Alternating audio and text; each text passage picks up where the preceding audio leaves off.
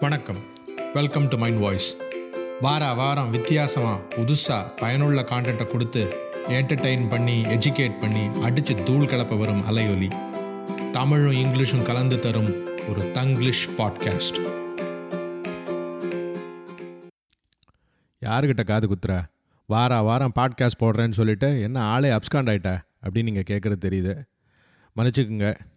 எக்ஸ்கியூஸ்லாம் கொடுக்க போகிறதில்ல முடிஞ்ச வரைக்கும் ரெகுலராக இருக்க ட்ரை பண்ணுறோம் இப்போ நம்ம பார்க்க போகிறது வந்து பிஎஸ் டூ அதாவது பொன்னியின் செல்வன் டூ அதோடைய அனாலிசிஸ் ரெவ்யூன்னு சொல்கிறத விட இது அனாலிசிஸ்னு வச்சுக்கலாம்.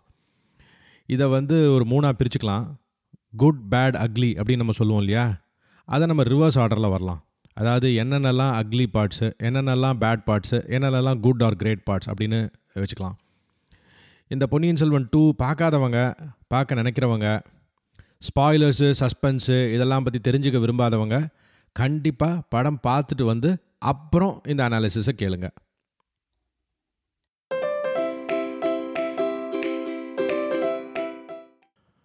முதல்ல ஆதித்த கரிகாலனின் அகால மரணத்துக்கு வருவோம். கடம்பூர் மாளிகையில் ஆதித்த கரிகாலனும் நந்தினியும் சந்திக்கிறாங்க. அந்த இடத்துல வாக்குவாதம் முற்றி விளக்கு அணைஞ்சு கடைசியில் கத்தி ஆதித்த கரிகாலனுடைய மார்பில் பாய்ச்சப்படுது. அந்த கத்தியை நந்தினி தான் சொருகினா. மாதிரி படத்தில் காமிக்கிறாங்க. இந்த மாதிரி கல்கி சொல்லவே இல்லை. கடைசி வரைக்கும் யார் கொன்னாங்க அப்படிங்கிறது ஒரு மிஸ்ட்ரியாகவே வச்சுருப்பார் கல்கி.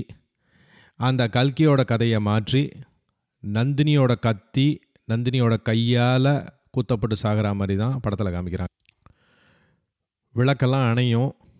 ஆனால் அதை வந்து ஆதித்த கரிகாலே அந்த விளக்கை அணைச்சா மாதிரிலாம் கல்கி சொல்லியிருக்க மாட்டார். இது வந்து மணிரத்னத்தோட கற்பனை. அதே மாதிரி கத்தியை குத்துறது நந்தினி அப்படின்னு ஒரு பட்டவர்த்தனமாக சொல்லியிருக்க மாட்டார். இதுவும் மணிரத்னத்தோட சொந்த கற்பனை.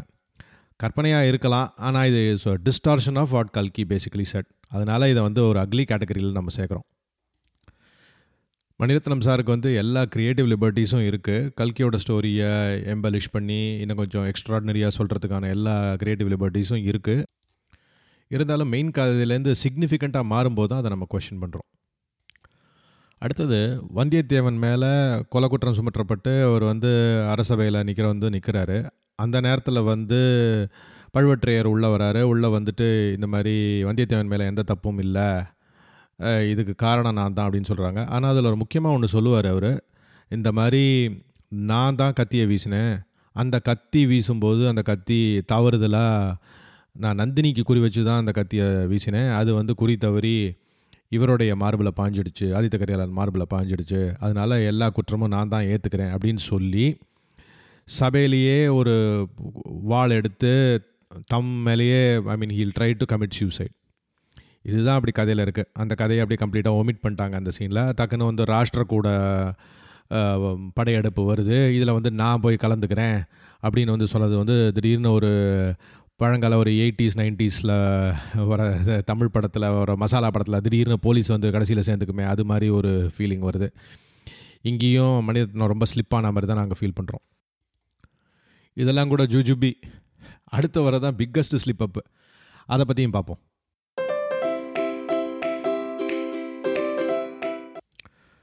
த பிக்கஸ்ட் ஸ்லிப் அப்புக்கு முன்னால் ஒரு சின்ன ஃப்ளாஷ்பேக்கு இந்த மந்தாகினி யார் மந்தாகினி யார் அப்படின்னு நிறைய தடவை கேள்வி எழுப்பிப்பட்டு அந்த மந்தாகினி யார் அப்படிங்கிறத வந்து ஒரு நல்ல விதமாக காமிச்சிருக்காரு மணிரத்னம். ஆனால் இதில் சொல்லப்படாத சில விஷயங்கள்லாம் கூட இருக்குது எப்படின்னா சுந்தர சோழர் சின்ன வயசில் இலங்கைக்கு போகும்போது மந்தாகினியை மீட் பண்ணுறாரு மந்தாகினியோட லவ் வருது. அவங்க ரெண்டு பேரும் ஒருத்தர் ஒருத்தர் லவ் பண்ணுறாங்க திரும்பி வரேன்னு சொல்லிட்டு சுந்தர சோழர் வராமல் போயிடுறாரு. இது வரைக்கும் கதையில் சொல்லிட்டாங்க. சொல்லப்படாத செய்திகள் என்னன்னாக்கா இந்த இவரால் கைவிடப்பட்டு அதாவது வந்து விதிவசத்தால் கைவிடப்பட்டு அதுக்கப்புறம் வீரபாண்டியனுடைய தொடர்பு ஏற்படுது. அது வந்து எப்படி ஏற்படுது அப்படிங்கிறதெல்லாம் இப்போ நம்ம சொல்ல போகிறதில்ல வீரபாண்டியனோட தொடர்பு ஏற்ப ஏற்படுது. அவங்க மூலியமாக அவங்களுக்கு ரெட்டை குழந்த பிறக்குது. அந்த ரெட்டை குழந்தை பிறக்கறதுக்கு முன்னால் நிறை மாத கர்ப்பிணியாக இருக்கும்போது செம்பியன் மாதேவியால் மந்தாகினி தேவி சோழ தேசத்துக்கே வரவழைக்கப்படுறாங்க. ரைட் அண்டர் சுந்தர சோழர்ஸ் நோர்ஸ். இந்த நந்தவனத்தில் அவங்க வந்து முழு மாத கர்ப்பிணியாக இருந்து இரட்டை குழந்தைகள் பெற்றெடுக்கிறாங்க. ஒரு ஆண் ஒரு பெண். இதே நேரத்தில் செம்பியன் மாதேவிக்கும் கண்டாரதித்தருக்கும் ஒரு ஆண் குழந்தை பிறக்கிறது. பிறக்கும்போது அது ஸ்டில் பானாக பிறந்திருக்கு. ஆகா ராஜவம்சத்தில் இந்த மாதிரி ஒரு ஆண் குழந்தை ஸ்டில்பானாக பிறந்திருக்கே இது இருக்கக்கூடாது அப்படின்னு சொல்லி அவசர அவசரமாக அதை வந்து நந்தவனத்தில் புதைக்கிறதுக்காக அந்த குழந்தைய எடுத்துகிட்டு போகிறாங்க அதை புதைக்கிறதுக்கு ஏற்பாடு பண்ணுறாங்க அந்த நேரத்தில் என்ன பண்ணுறாங்கன்னா இந்த ஊமைக்கு பிறந்த இந்த ஒரு ஆண் குழந்தையை எடுத்து செம்பியன் மாதேவியிட்ட கொடுத்து இவனே அரசனாக வளரட்டும்னு சொல்லி கொடுக்குறாங்க. அந்த மாதிரி வீரபாண்டியனுக்கும் மந்தாகினிக்கும் பிறந்த அதாவது பாண்டியனோட ரத்தம் பிறந்த மதுராந்தகன் செம்பியன் மாதேவியின் மகனாக வளர்கிறான். இது தெரிஞ்சு பின்னால் செம்பியன் மாதேவி அழுது கண்டாரித்தரோட உண்மையை ஒப்புத்துக்கும் போது கண்டாரித்தார் என்ன சொல்கிறாருனாக்கா கரெக்டு என்னைக்கு இருந்தாலும் இந்த விஷயம் உன்னோட இருக்கட்டும் உனக்கு ஒரு மகன் இருந்ததாகவே இருக்கட்டும் இவனை ஒரு பெரிய சிவப்பதோலனாகவே வளர்ப்போம் நம்ம. பாண்டியன் வம்சத்தில் இருந்த இவன் என்றைக்குமே சோழ சிங்காதனை ஏறக்கூடாது அப்படின்னு சத்தியம் வாங்கிட்டு செத்து போய்டுறாரு. இதனால தான் செம்பியன் மாதேவி தம் பிள்ளைக்கு எப்படியா இருந்தாலும் சோழ சிங்காதனத்தை இடம் கொடுக்கக்கூடாதுங்கிறதுல உறுதியாக இருக்காங்க. இதுக்கு நடுவில் என்ன ஆகிடுது ஸ்டில்பானாக பிறக்கும்னு நினச்ச குழந்தை ஆக்சுவலாக உயிரோடு இருக்குது அதை எடுத்து அவங்க அந்த நந்தவனத்தில் அந்த மந்தாகினியோடைய இன்னொரு சிஸ்டர் வாணியம்மா வளர்க்குறாங்க. இது வேறு யாரும் இல்லை. வந்தியத்தேவன் முத முதல்ல கோட்டைக்குள்ளே போகும்போது ஒரு ஃப்ரெண்டு பிடிச்சி குதிரையை சம்பாதிச்சுட்டு உள்ளே போகிறாரு அந்த சிவத்தொண்டு புரியும் சேந்தனமுதன் அவன் யார்? பூங்குழலிக்கு தாய் மாமன். பூங்குழலி முன்னாடியே சொல்கிறாங்க எனக்கு வந்து அரசாள்றதுக்கு ஆசை இருக்குதுன்னு சொல்லிட்டு. ஸோ இதனால் இப்போதைக்கு rightful owner of the throne வந்து ஆக்சுவலாக சேந்தனமுதன். கல்கியோட கிரேட்டஸ்ட் ரைட்டிங்கே இந்த ரெவலேஷனில் ஃபிஃப்த்து பாகத்தில் வந்து இது ரிவீல் ஆகும். இது ஒரு அமேசிங் ரெவலேஷன் இது வந்து சொல்லும்போது எல்லாருக்குமே வந்து ஒரு மயிர்கூச்சரியும் ஒரு அற்புதமான ரைட்டிங்காக இருக்கும். இதை உள்ளே கொண்டு வந்து அதை புனைந்து சொல்கிறது இந்த ஒரு இம்பார்ட்டன்ட் ஃபேக்டை விட்டுட்டாங்க. நேரம் கடை நேரம் இல்லை அப்படிங்கிற ஒரு காரணமாக இருக்கலாம். பட் ஸ்டில் இது வந்து ஒரு மிகப்பெரிய ஒரு மிஸ் அண்ட் ஸ்லிப் ஒன்று ரெண்டாவது கல்கியே அவரோட ஓன் அட்மிஷனில் என்ன சொல்கிறாரு கல்கியே அதோட அஞ்சாவது பாகத்துக்கு என்ன பேர் வச்சுருக்காருன்னா தியாக சிகரம். அதாவது சுப்ரீம் சாக்ரிஃபைஸ் தனக்கு கிடைக்க வேண்டிய பட்டத்தை ராஜராஜன் தன்னுடைய உண்மையான சித்தப்பா சேந்தன் அமுதனுக்கும் பூங்குழலிக்கும் விட்டு கொடுத்தான் அப்படிங்கிறது தான் வந்து அல்டிமேட்டாக ஒரு ஒரு ரிவீல் இந்த ஸ்டோரியில் அதோட பில்டப்பே தனியாக இருக்கும். எல்லாரும் அவரை வற்புறுத்தும் பொழுது சரி நானே பண்ணுறேன் நானே பட்டம் சூடிக்கிறேன் நானே பட்டம் சூடிக்கிறேன் அப்படின்னு எல்லாருக்கிட்டேயும் சொல்லிவிட்டு முன்னாலேயே அவரோட கேரக்டரை பற்றி சொல்லுவோம். எல்லாரோட பேச்சையும் கேட்பார் ஆனால் தான் நினைக்கிறது தான் செய்வார். இதுதான் ராஜராஜ சோழனோட பர்சனாலிட்டி இதே தான் நம்மளோட ஃபஸ்ட்டு அனாலிசிஸ்லேயும் நம்ம சொல்லியிருப்போம். அதை கேட்காதவங்க அதை போய் கேளுங்க. தயவு செய்து அந்த பழைய எபிசோட மணிமகுடம்னு அதோட பேர். அதை போய் கேளுங்க. So anyway coming back to this topic Rajaraja Cholan வந்து எது ரைட்டுன்னு தனக்கு படுதோ அதை மட்டும்தான் அவர் செய்வார். அவர் என்ன பண்ணுவார்? எல்லாரையும் நம்ப வச்சு நான் தான் முடிசூட்டி கொள்ளப் போகிறேன் என்று சொல்லி வந்தியத்தேவனுடன் சேர்ந்து ஹீ வில் பிளாட் கடைசி நிமிஷத்தில் அந்த மணிமுகடத்தை தானே கையில் வாங்கி அதை தூக்கி சூட்டுவார். இந்த பில்டப்பெல்லாம் ப்ராப்பராக கொடுத்து ஒரு சினிமேட்டிக்காக அதை பண்ணியிருக்கலாம் அதை டக்குன்னு ஒரு பத்தாயிரம் பேரை முன்னால் கூப்பிட்டு இந்த மாதிரி என்னோட சிங்கானத்தை நான் கொடுக்குறேன் அப்படின்னு சொல்லி சப்புன்னு முடித்ததுனால மணிரத்னத்துக்கு இந்த இடத்துல வந்து ஒரு ஃபெயில் மார்க்குனே சொல்லலாம் இந்த இடத்துல. ஏன்னா இந்த ஒரு ஈவெண்ட்டை நோக்கி தான் இந்த கதையே நகருது. Aditha கரிகாலனோட the rightful throne owner Aditha கரிகாலனுக்கு throne கிடைக்காம போய் அவர் செத்து போய் அவரோட தம்பி ராஜராஜனுக்கு வர வேண்டியதை ராஜராஜன் தனக்கு இருக்கிற பட்டத்தை தூக்கி தன்னோட ரைட்ஃபுல் ஓனர் சித்தப்பாவுக்கு கொடுத்து அவரை உத்தம சோழராக பேர் சூட்டி மகிழ்ந்து அவருக்கு சப்போர்ட் பண்ணா அப்படிங்கிறது தான் இந்த கதையோட முத்தாய்ப்பே. அந்த சென்ட்ரல் பாயிண்ட்டை மிஸ் பண்ணிவிட்டு மணிரத்னம் ஆப்ரேட் பண்ணினது வந்து ஒரு மன்னிக்க முடியாத குற்றமாக பொன்னியின் செல்வன் ரசிகர்கள் படித்து படித்து பார்த்த ரசிகர்கள் இதை ஆவலோட வெயிட் பண்ண ரசிகர்களுக்கு இது வந்து ஒரு ஒரு பிட்டர் பில் டு ஸ்வாலோ கசப்பு மருந்து. டெஸ்ட் மேட்சை வந்து சேவ் பண்ணியிருப்பாங்க டபுள் செஞ்சுரி அடிச்சிருப்பாங்க டபுள் செஞ்சுரி அடிச்சுட்டு ட்ரிபிள் செஞ்சுரியை நோக்கி போயிட்டுருப்பாங்க. இவங்க ட்ரிபிள் செஞ்சுரி அடிப்பாங்க நம்ம ஆவலோட வெயிட் பண்ணிருப்போம். அப்போ என்ன பண்ணுவாங்கன்னா டயர்டாகி ஸ்லிப்பில் கேட்ச் கொடுத்து அவுட் ஆகிடுவாங்க அந்த மாதிரி ஒரு ஃபீலிங் தான் எல்லாருக்குமே. அடாடா இந்த கார்னேஷன் தான் ரொம்ப வந்து டாப்பாக இருந்திருக்கணும். அந்த டாப்பாக இருக்கிறத அவசர அவசரமாக முடிச்சிட்டாரு. இன்னொரு தேர்ட்டி மினிட்ஸ் எடுத்துருக்கலாம். எடுத்து இதை இன்னும் கொஞ்சம் கூட இந்த கிளைக்கதையை சொல்லிட்டு சொல்லியிருந்துருக்கலாம். யாரும் மணிரத்னத்தை குறை சொல்லியிருக்க மாட்டாங்க. ஏன்னா அவ்வளவு பியூட்டிஃபுல்லாக சொல்லிட்டு வந்த கதையை லாஸ்ட் மினிட்ல இப்படி சொதப்பின்றாரு ஒரு ஃபென்டாஸ்டிக் கோர்மே மீலை கொடுத்துட்டு எல்லாரும் சாப்பிடும்போது கடைசியாக பாயசத்தில் உப்பு சேர்த்த மாதிரி ஒரு ஃபீலிங் வந்துடுச்சு.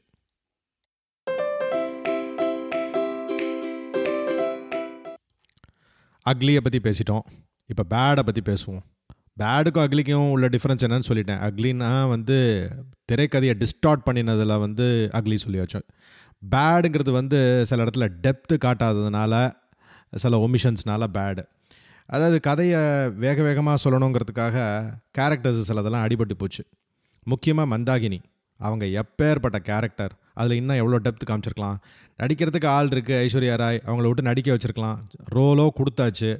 ஆனால் அவங்களுக்கு அதுக்கு பதிலாக வெறும் குகையில் பெயிண்டிங்கை வச்சு அவங்க கதையை ரொம்ப சீக்கிரம் நகர்த்திட்டு போயிட்டாங்க. அது ரொம்ப ஒரு கிரிமினலாக தான் நம்ம பார்க்குறோம் அதை. உதாரணத்துக்கு பொன்னியின் செல்வன் ஏன் பேர் வந்தது? சின்ன வயசில் ராஜராஜன் வந்து குழந்தையாக இருக்கும்போது படகுல எல்லாரும் போயிட்டு இருந்தாங்க. படகுலேருந்து குழந்தை திடீர்னு காணாமல் போச்சு. எல்லாரும் குழந்தை எங்கே குழந்தை எங்கன்னு தத்தளிக்கும் போது காவிரியிலேருந்து ஒரு அம்மா உள்ளே எழுந்திரிச்சு வந்து குழந்தைய திரும்பியும் வந்து சோழ குடும்பத்துக்கே திருப்பி கொடுத்தாங்க. அதுதான் மந்தாகினி. இன் அதர் வேர்ட்ஸ் அதுதான் ஐஸ்வர்யா ராய். இந்த மாதிரி ஒரு காவேரிலேருந்து எழுந்திரிச்சு வந்து அந்த குழந்தைய கொடுக்குற மாதிரி ஒரு சீன் கொடுத்துருந்தா அந்த பொன்னியின் செல்வன்கிற ஒரு கேரக்டருக்கு வந்து ஒரு லெஜிட்டமசி கிடச்சிருக்கும். ப்ளஸ் அதுதான் ஸ்டோரியும் கூட. இது வந்து எவ்வளோ ஒரு லாஸ்ட் ஆப்பர்ச்சுனிட்டி மேபி இது பாகுபலி மாதிரி இருக்கும்னு நினச்சாங்களோ என்னவோ தண்ணியிலேருந்து ஒரு ஏந்திரிச்சு ஒரு கை வந்து குழந்தைய கொடுக்குதுன்னு. பட் இதுதான் ஸ்டோரி இதுதான் கல்கியோட ஸ்டோரி இதோட சென்ட்ரல் பிளாட்டை மிஸ் பண்ணிட்டு மிச்ச ஸ்டோரி சொல்லி என்ன பிரயோஜனம்? அது மட்டும் இல்லை சுந்தர சோழர் மடியிலையும் சரி அருள்மொழிவர்மனும் பக்கத்தில் இருப்பான். மாறி மாறி ரெண்டு பேரையும் பார்த்துட்டு தான் அப்படி உயிரை விடுவாங்க. அந்த கேரக்டரில் இன்னும் நிறையா சொல்லியிருக்கலாம் டெப்த்து அதை வந்து சொல்லாமல் விட்டுருக்காங்க. அதில் என்னென்னா இதில் இன்சிடென்டல் விக்டிம் வந்து இவர் நம்ம பிரகாஷ் ராஜ். பிரகாஷ் ராஜுக்கு அந்த இடத்துல நிறைய ஆக்டிங் சான்சஸ் இருந்தது. அதுவும் போச்சு. அடுத்தது சரத்குமார். திடீர்னு மனசு மாறுறாரு. அதாவது வந்து கடல் கொண்டு விட்டான் பொன்னியின் செல்வன் அப்படிங்கும்போது தம் பேரில் வந்து பழி வருமோ அப்படிங்கிறது ஒரு பக்கம் இருக்க உண்மையிலேயே நான் தூக்கி வளர்த்த ராஜகுமாரன் கடல் கொண்டு போயிட்டானா அப்படிங்கும்போது அவர் பயங்கரமாக சேடாக ஆவார். அப்படி தான் கல்கி எழுதியிருப்பார். அவர் வந்து ஒரு மாவீரர் என்ன இருந்தாலும் அவர் சோழ குலத்துக்கு வந்து சேவகம் செய்பவர். அதனால் சோழகுலத்துக்கு தீங்கிழைக்க மாட்டார். அவர் பண்ணுறது எல்லாமே சோழகுலத்துக்கு நன்மை பண்ணுறோன்னு நினச்சிட்டு தான் பண்ணிகிட்ருக்காரு அதனால் அவரோட மனசு மாற்றத்துக்கு வந்து நேரமே இல்லை. டக்குன்னு ஏதோ வந்து ஹாலோவாக ஒரு வசனம் பேசி சொல்லும்போது அது வந்து சரியாக வரல. வானதி ரொம்ப பெரிய பாவங்க. உண்மையிலே வானதிக்கு வந்து ரோலே இல்லை. அவங்க ஒரு பயந்தாங்கொல்லி ஆளாக வரணும். அதுக்கப்புறம் வீரமான ஆளாக மாறணும். அந்த மாதிரி ஒரு கேரக்டரைசேஷனோ டிரான்ஸ்ஃபர்மேஷனோ எதுவுமே நடக்கலை. வானதியோட சபதம் இந்த மாதிரி நடக்கவே நடக்காது. அதை வந்து அவசரமாக சொல்லணுமேன்னு சொல்லிட்டு போயிட்டாங்க. இதெல்லாம் வந்து ஃபர்கிவபிள் தான் பட் ஸ்டில் ஆல்சோ அவாய்டபிள் இதை வேறு மாதிரி கூட சொல்லியிருந்திருக்கலாம். அதே மாதிரி பூங்குழலியும் இந்த கதையில் வந்து ரொம்ப எடுபடலை. சும்மா கூட வராங்க. அவங்க வந்து பூங்குழலி அம்மையாராக ஒரு டிரான்ஸ்ஃபார்ம் பண்ணி கடைசியில் குவீனாக இருந்திருந்து நான் வந்து எனக்கும் வந்து ராஜகுமாரி ஆகணும் அப்படிங்கிற ஒரு இது வந்து ரொம்ப நல்லா இருந்திருக்கும். சமுத்திரகுமாரி ராஜகுமாரியான அந்த ஒரு இது ரொம்ப நல்லா இருந்திருக்கும். அது வந்து மிஸ் ஆகிடுச்சு அதுக்கப்புறம் ஒரு அப்சல்யூட்லி மெஸ்மரைசிங் சாங் அந்த சின்னஞ்சிறு நிலவே. அந்த சின்னஞ்சிறு நிலவே வந்து நம்ம முதல்ல சொல்லும்போது உண்மையிலேயே மணிரத்னத்தை வந்து அமேசிங்காக இருந்தது. அதாவது வந்து அத்தம் அழிந்ததடி அன்னமே ரத்தமும் ஓய்ந்ததடி. Of course I'm not singing it right but இதுதான் வசனம். அது அந்த வரிகள் எப்போ பொருந்தும்னா அந்த கடம்பூர் மாளிகையில் அவங்க கரிகாலன் கத்தி குத்தப்பட்டு இறக்கும் தருவாயில் இந்த மாதிரி ஒரு பாட்டு இருந்திருந்தால் ரொம்ப நல்லா இருக்கும் கேட்கலாம் என்னது அந்த இடத்துல ஒரு பாட்டை போட்டால் நல்லா இருக்குமான்னு கேட்கலாம். பாட்டு வந்தது. அது ஒரு மாதிரி வேற ஒரு ஐ திங்க் ஏஆர் ரஹ்மான் வாய்ஸில் ஏதோ ஒன்று வந்தது. பட் அந்த ஒரிஜினல் சவுண்ட் ட்ராக்லேருந்து அந்த அத்தமழிந்ததடி அன்னமே ரத்தமும் மொய்ந்ததடி அந்த இடத்துல சேர்த்துருந்தா ரொம்ப பியூட்டிஃபுல்லாக பிஃபிட்டிங்காக இருந்திருக்கும்.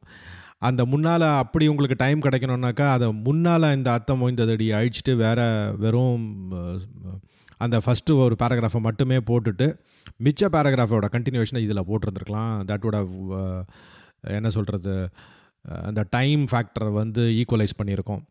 அதனால் வந்து இதெல்லாம் வந்து ஒரு ஹைஜீன் ஃபேக்டர்ஸ் இந்த ஹைஜீன் ஃபேக்டர்ஸை மிஸ் பண்ணிட்டார் மணிரத்னம் மிஸ் பண்ணிட்டாருங்கும் போது ரொம்ப ஆச்சரியமாக இருக்குது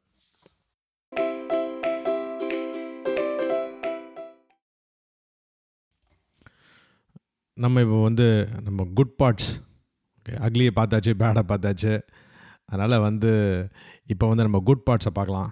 குட்டுன்னு சொல்கிறத விட அமேசிங் பார்ட்ஸ்னு சொல்லலாம். பிஎஸ் டூ ஆரம்பத்தில் நம்மளாம் வந்து பதவதைச்சிக்கிட்டு இருப்போம். அருண்மொழிவர்மனுக்கும் வந்தியத்தேவனுக்கும் என்ன ஆச்சோ? பிஎஸ் ஒனில் ஞாபகம் இருந்ததுனாக்கா பாய்மரக்கடை கப்பல் தீப்பிடிச்சு எரியுது. பெரிய ஸ்டாமில் வந்து கடலுக்குள்ளே விழுந்துடுறாங்க. மந்தாகினி வந்து ஓஷனுக்குள்ளே குதிக்கிறாங்க. அப்போ மந்தாகினி தேவி யாருன்னு கூட தெரியாது. ஒரு ஐஸ்வர்யா ராயோட இதை காமிச்சுன்னு நிறுத்துகிறாங்க இதோட நிறுத்தினவங்க நேராக அதுலேருந்து கண்டினியூ பண்ணுவார் மணிரத்னம்னு பார்த்தா நேராக ஒரு சின்ன லவ் ஸ்டோரியிலேருந்து ஆரம்பிக்கிறாரு. பழைய ஆதித்த கரிகாலன் நந்தினியோட லவ் ஸ்டோரியிலேருந்து ஆரம்பிக்கிறாரு. அது வந்து டக்குன்னு நம்மளை டிரான்ஸ்போர்ட் பண்ணுது. That also sets the stage very effectively for what is going to happen in the future அது அவ்வளோ அழகாக காமிச்சிருக்காங்க. அந்த ரெண்டு பேரோட இளம் லவ்வை சொல்கிறதுக்கு மணிரத்னத்தை விட்டால் வேறு ஆளே கிடையாது.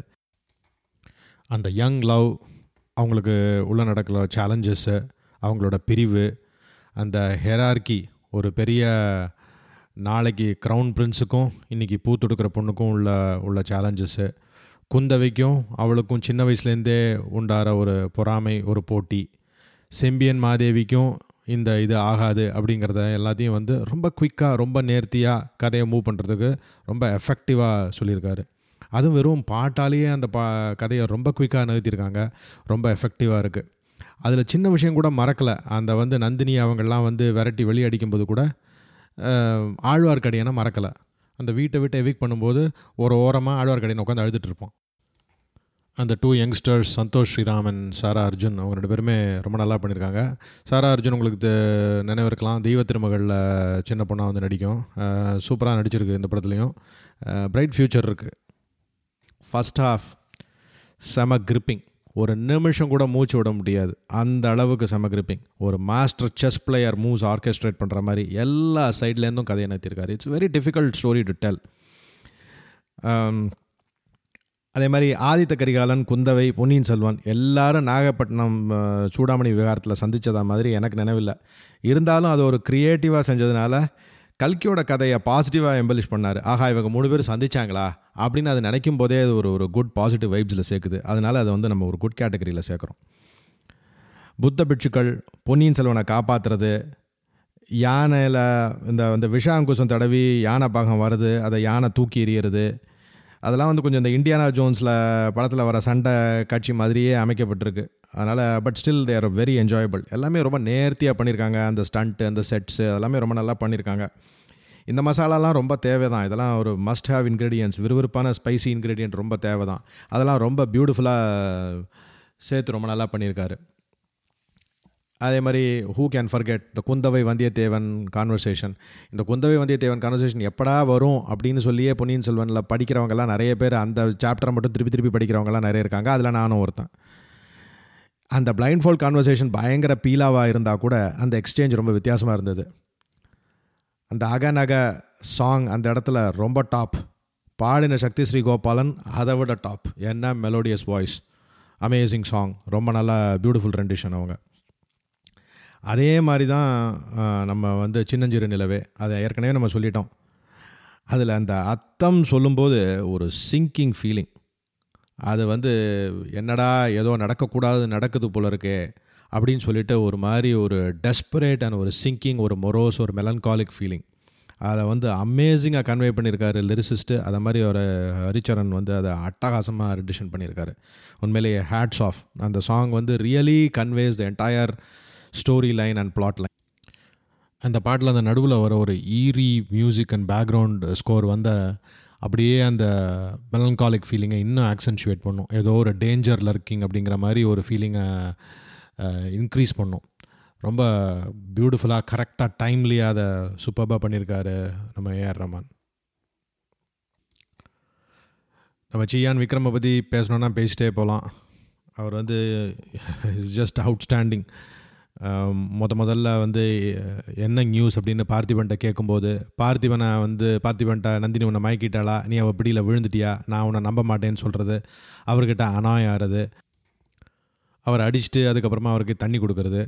அதுக்கப்புறம் நந்தினி என்ன சொன்னா அப்படிங்கிறத வந்து ரொம்ப உன்னிப்பாக கவனிச்சு கவனிக்கிறது.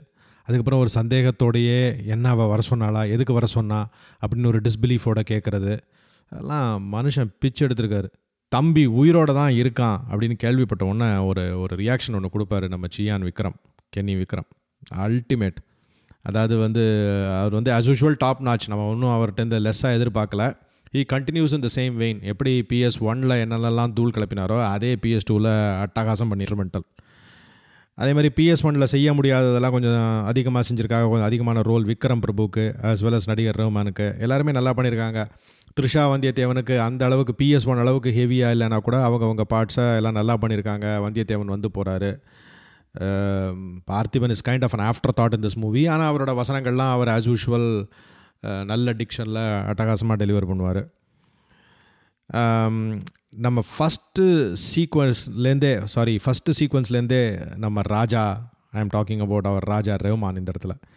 அதாவது சிந்திப்போம் பெரும் தேசமேன அப்படின்னு ஒரு பேக்ரவுண்டோட இந்த டைட்டில் சாங்கோட ஆரம்பிக்கும். கூஸ் பம்பி அதாவது இது ஃபில்ம் பிஎஸ் ஒனில் சொன்ன அதே அக்கலேட்ஸ் அப்படியே கம்ப்ளீட்டாக இவருக்கும் பொருந்தும். உண்மையிலேயே beautiful music beautiful background score just gripping holds the story continuously together fantastic well done Um, இப்போ வந்து I'm actually going to save the best for the last அதாவது நம்ம சியான் விக்ரம ஒருத்தர் வந்து ஒரு படி மேலே சாப்பிடக்கூடிய நடிப்பு யாருக்கும் இருக்கும்னு நான் நினைக்கல இது வரைக்கும். அதை பண்ணியிருக்காங்க I am talking about Aishwarya Rai Bachchan. பின்னி பெடல் எடுத்திருக்காங்க. ஃப்ரேம் பை ஃப்ரேம் அனுபவிச்சு டைரக்ட் பண்ணியிருக்காரு நம்ம மணி சார். குருவை மிஞ்சின மாணவியாக ஐஷ். அதாவது நந்தினியின் கேரக்டரை வந்து தத்ரூபமாக நம்ம கண்ணு முன்னால் நிறுத்தி நிறுத்தியிருக்காங்க உண்மையிலேயே. உண்மையிலேயே பிஎஸ் ஒன் ஆரம்பிக்கும் போது என்னடா ஒரு தமிழ் நடிகைக்கு கொடுக்கலையே அந்த சான்ஸ் அப்படின்னு எனக்கு ஒரு ஆதங்கம் இருந்தது. இப்போ இல்லை சுத்தமாக இல்லை. சூப்பர் பர்ஃபாமன்ஸ் ஒரு கான்ஃப்ளிக்டிங் கேரக்டர் அப்படியே உள்வாங்கி பரிபூர்ணமாக செஞ்சுருக்காங்க. பார்த்திபன் கிட்டே வந்து அவங்கள மயக்கி இந்த ஃபேவர் எனக்கு செய்கிறீங்களா அப்படின்னு கேட்கும்போது இந்த கண்டு கொண்டேன் கண்டு கொண்டேன்ல மம்முட்டி கிட்ட இந்த பச்சைக்கல் தேவதையை பத்திரமா பார்த்துக்கிறீங்களா? அப்படின்னு கேட்குற மாதிரி அதே ஒரு சாயல். இந்த ஜீன்ஸ் ஐஸ்வர்யா மறந்து போச்சு சார். இப்போ வந்து அதே மாதிரி நம்ம குரு ஐஸ்வர்யா மறந்து போச்சு குஜாரிஸ் ஐஸ்வர்யா மறந்து போச்சு. இப்போ கண்ணு முன்னால் நிற்கிறது முழுக்க முழுக்க இந்த நந்தினி ஐஸ்வர்யா. ஒரு பக்கம் வந்து வீரபாண்டனுக்கு செஞ்சு கொடுத்த சபதம் இன்னொரு பக்கம் கரிகாலன் மேல் உள்ள காதல். அதை ஆப்டாக போர்ட்ரே பண்ணுறதுக்கு ஏர்லியராக ஃபஸ்ட்டே அந்த பேக்ரவுண்ட் அவங்களுக்குள்ள லவ்வை வந்து திருப்பியும் நமக்கு ரீஎன்ஃபோர்ஸ் பண்ணுறதுக்கு மணிரத்னத்தோட ப்ரில்லியன் ஸ்க்ரீன் பிளே இதெல்லாம் வச்சு பார்க்கும்போது ஃப்ரேம் பை ஃப்ரேம் ரொம்ப நல்லா பண்ணியிருக்காங்க ஐஸ்வர்யா ராய். ஹேட்ஸ் ஆஃப் எங்களை பொறுத்த வரைக்கும் he she should deserving of an award any state or national award for this movie கொடுக்கப்பட்டால் அது வந்து equal candidates for both Vikram and Aishwarya கொடுக்கலாம். Of course I'm not missing out the hero நிறைய இடத்துல ரொம்ப யதார்த்தமாக ரொம்ப கேஷுவலாக பண்ணியிருக்காரு ஜெயம் ரவி. அவரோட கேரக்டராக அவர் திறம்பட பண்ணியிருக்காரு. ஃபர்ஸ்ட் ஹாஃப்லேயே சொன்னோம் வாஸ் அ ப்ளசன்ட் சர்ப்ரைஸ் அவரோட இது வந்து ரொம்ப நல்லா பண்ணியிருக்காரு.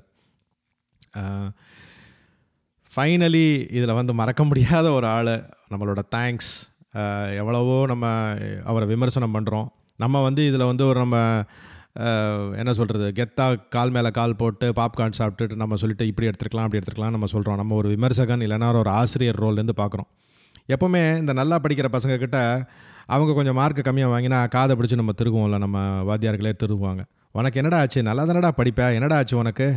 அப்படின்னு அதே மாதிரி தான் இந்த கிரிட்டிசிசம்ஸும் இதே கிரிட்டிசிசம் தான் கல்கிக்கும் வந்தது. இந்த மாதிரி கந்தமாறனோட தங்கை மணிமேகலை ஒரு ஒருதலை காதலாக வந்தியத்தேவனை காதலித்து கடைசியில் வந்து உயிர் துறப்பா வந்தியத்தேவனோட மடியில். வந்தியத்தேவனுக்கு அப்போ சொல்லுவார் வந்தியத்தேவனுடைய ஒரு பர்சனாலிட்டி அதுலேருந்து செத்து போச்சு.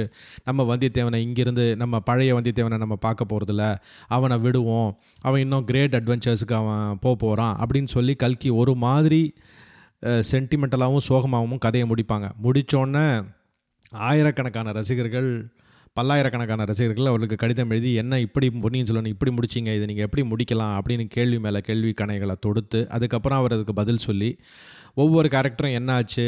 ஏன் இப்படி நான் முடித்தேன் எனக்கு வந்து வெறும் தியாக சிகரம் மட்டும்தான் கதை.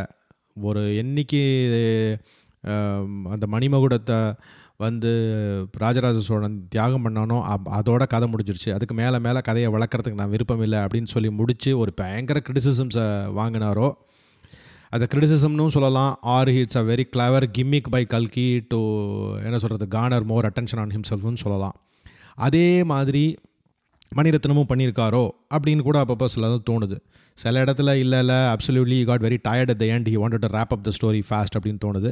இன்னொரு வகையில் வேணும்னே இது ஒரு கான்ட்ரவர்சியாக விட்டோம்னா இதை பற்றி நிறைய பேர் பேசுவோம் இதை பற்றி நிறைய பேர் போய் படம் பார்ப்போம். அந்த கான்ட்ரவர்சியை அலைவாக வச்சுக்கணுங்கிறதுக்காக அவர் பண்ணினதா ஒரு யுக்தியாக கூட இருக்கலாம். எது எப்படி இருந்தாலும் கல்கி எழுதினது ஹிஸ்டாரிக்கல் ஃபிக்ஷன் ஏன்னா கல்கியே நிறைய இடத்துல கற்பனைகளை புகழ்ந்து எழுதினா அதை பற்றி இப்போ நம்ம பேச போகிறது அதை தனியாக இன்னொரு செக்மெண்ட்டில் பார்ப்போம். அப்படி இருக்கும்போது அவருக்கு இருக்கிற அதே க்ரியேட்டிவ் ஃப்ரீடம் தானே தனக்கும் இருக்கணும்னு அவர் நினச்சிருக்கலாம்.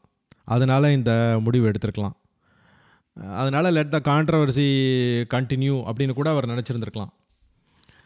எது எப்படியா இருந்தாலும் இது வந்து மணிரத்னத்துடைய பொன்னியின் செல்வன். அதில் வந்து எந்த சந்தேகமும் இல்லாத முடிவிலேயே அவர் நிரூபிச்சிட்டாரு. கூட்டி கண கூட்டி கழிச்சு பார்த்தா நம்ம ராதா ரவி சார் சொல்கிற மாதிரி கூட்டு கழிச்சு பார்த்தா இது ஒரு மேக்னிஃபிசன்ட் ஃபிலிம் இதில் வந்து ஒரு கொஷினும் கிடையாது. நம்ம வந்து சொல்லலாம் ஆயிரத்தெட்டு குறைகளை சொல்லலாம் சின்ன சின்ன அக்லி அண்ட் பேட் திங்ஸ் சொல்லலாம். பட் ஸ்டில் இது வரைக்கும் யாராலையும் எடுக்க முடியாத படம். அப்படி இருந்தால் யாராவது ஒருத்தர் எடுத்திருக்கணும். குறை சொல்கிறவங்க எடுத்திருக்கணும் நான் உள்பட. அதனால் வந்து இது ஒரு அமேசிங் மூவி இதை மஸ்ட் சி இதனால் என்னென்னா இவர் தப்பாக எடுத்துட்டாருன்னா அப்போ என்னடா தப்பாக எடுத்தாருன்னு எவனா போய் ஒரு நாலு பேர் புஸ்தகத்தை படிப்பான். அந்த வகையிலையாவது நம்ம வந்து அவரை ஒரு பாராட்டி தான் ஆகணும். யாரும் செய்ய முடியாத சாதனையை எம்ஜிஆர் முயன்று தோற்ற சாதனையை கமல் முயன்று தோற்ற சாதனையை தனி ஆளாக நூற்றம்பது நாளில் ஒரு படத்தை எடுத்து அதை மாபெரும் வெற்றி படமாக மாற்றி எல்லாரையும் திறம்பட நடிக்க வைத்து எல்லா இன்க்ரீடியன்ஸையும் கொடுத்து ஒரு குடும்ப படமாக மாற்றி எல்லாரும் சேர்த்து என்ஜாய் பண்ணுற மாதிரி ஒரு கிரிப்பிங் மஸ்மரைசிங் ஃபிலிம் கொடுத்ததுக்கு எங்களுடைய மனமார்ந்த வாழ்த்துக்கள். நன்றி நன்றி. இது ஒரு தமிழ் சினிமா உலகத்தில் ஒரு மிகச்சிறந்த மைல்கல். பொறுமையாக அந்த அனாலிசிஸை கேட்டதுக்கு நன்றி. மீண்டும் இன்னொரு எபிசோடில் உங்களை நான் சந்திக்கிறேன். அதுவரை நன்றி பாராட்டி விடைபெறுவது உங்கள் காந்தன். From mind voice